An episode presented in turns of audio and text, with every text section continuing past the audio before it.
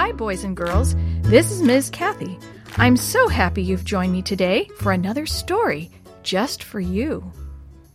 Do you ever feel left out, like your friends want to be with someone else instead of you? What if you really needed those friends to help you solve a mystery? Chris and Maria discover an old safe in their grandparents' basement, but no one knows the combination. Who gave the money to build the cross above Mill Valley? Chris and Maria think the answer is inside the old safe. As they follow the clues, Chris learns some important lessons about friendship and jealousy, and about being a Christian. Chapter 6 A Clue in the Mail.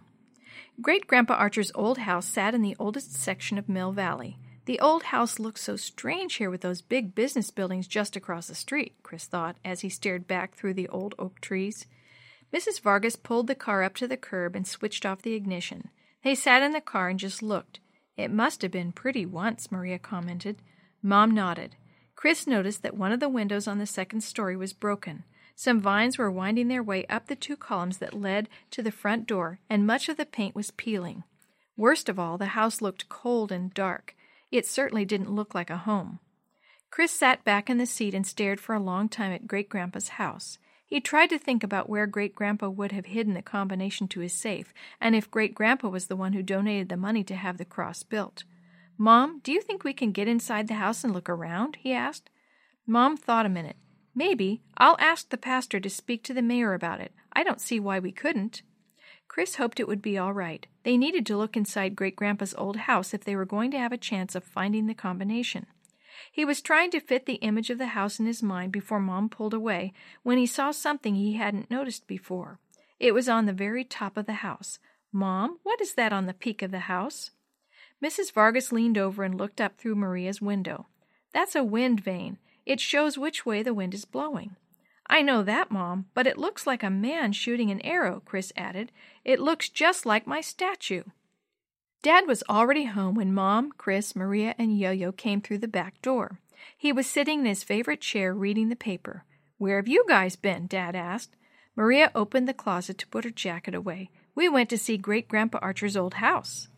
Mom walked into the living room. Chris is trying to find the combination to Grandpa Archer's old safe, and Maria is trying to prove Grandpa Archer donated the money for the cross up on the hill, she explained.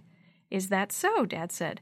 Well, the paper has some news in it about the cross. It says someone has already claimed to have donated the money.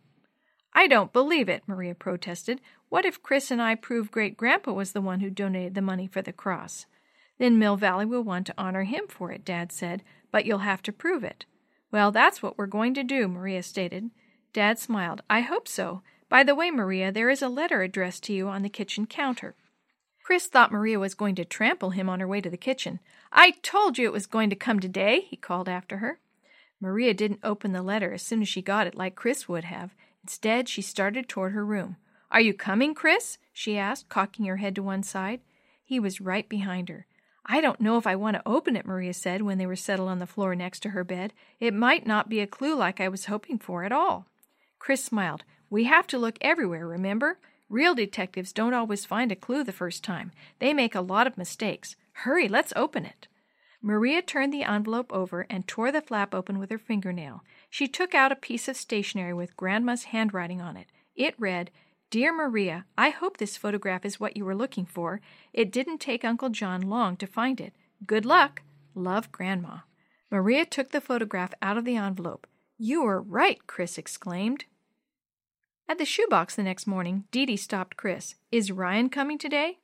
Chris's friend Ryan often visited the shoebox for church, even though he wasn't really a Christian. Chris shook his head. No, he didn't want to come today. You know, I think Ryan isn't sure what he wants to do, Jenny said when she found out Ryan wasn't coming to church. She was sitting in a circle with the other shoebox kids. Dee flipped her head back to get the hair out of her eyes. I think he's annoying. No one said a word, but Dee Dee got a message from everyone's glares. Okay, okay, maybe not annoying, but he always says Christians are crazy or dumb. Just when I think we've made him change his mind, he does or says something that makes me wonder why I even want to be his friend. Chris felt his neck getting warm and wondered if it was turning red. Ryan was his friend, so he should at least say something in his defense. Suddenly, he had an idea. The disciples weren't the best followers of Jesus at first either. Jesus had to be their friend for a long time before they changed their attitudes. Now all the shoebox kids were looking at him. So was Mrs. Shue. Look at Peter, Chris added, shrugging his shoulders. Peter swore he didn't even know Jesus, and after all the love Jesus had shown him, too. I think Chris has made a very good point, Mrs. Shue said. I guess so, Dee Dee admitted. Sammy, Willie, and Jenny all agreed. Later, while the class was working on its lesson, Dee Dee came over and sat down next to Chris. I'm sorry for what I said about Ryan. I'll try to be more patient. Thank you, Chris replied. Sometimes I don't know how to act or what to say around Ryan either, but he is my, our friend. Mrs. Shue looked at her watch. Then she stood up in front of the class. Time really has gone quickly this morning. The other classes are probably out by now. Willie, will you have closing prayer? Willie nodded and maneuvered his wheelchair into the circle as everyone bowed their heads. Afterward, Mrs. Shue spoke again. Remember, this afternoon after potluck we're going for a hike. Mr. Shue is going to take us. Dee Dee's parents and Pastor Hill are going too. I think my mom and dad are going, Maria said. Good, Mrs. Shue said. See you all there. Even though a cool breeze was blowing, people were outside visiting in small groups after church. Chris put his Bible away in the car and was headed back to the church when Sammy caught up to him. Maybe we should invite Ryan to go on the hike with us, Sammy suggested. Yeah, I think so too, Chris replied. I'll go find Mom and Dad and see if they'll pick Ryan up if he wants to go with us. Chris went inside and found Mom helping to fix potluck dinner. Mr. Vargas and Sammy Tan's grandfather were setting up tables. Good idea, Chris, his mom agreed. I'm sure your dad will pick Ryan up if he wants to go. Dad winked at Chris. No problem, Chris. You go ahead and call Ryan and let me know if he wants to go. Chris dialed Ryan's number while the other shoebox kids waited behind him. May I speak to Ryan, please? he asked when Ryan's mom answered the phone. He could hear Ryan being called to the phone, and then Ryan picked up the receiver. Hello? Ryan said.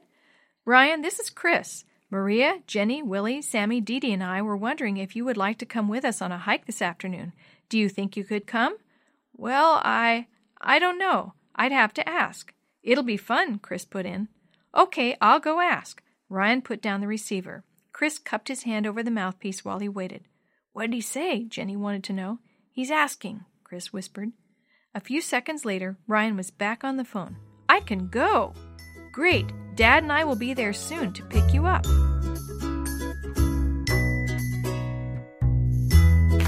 The story you have heard today is a chapter of The Shoebox Kids, Book 4, The Missing Combination Mystery, written by Eric Stoffel, edited and created by Jerry D. Thomas, and used with permission from the Pacific Press Publishing Association.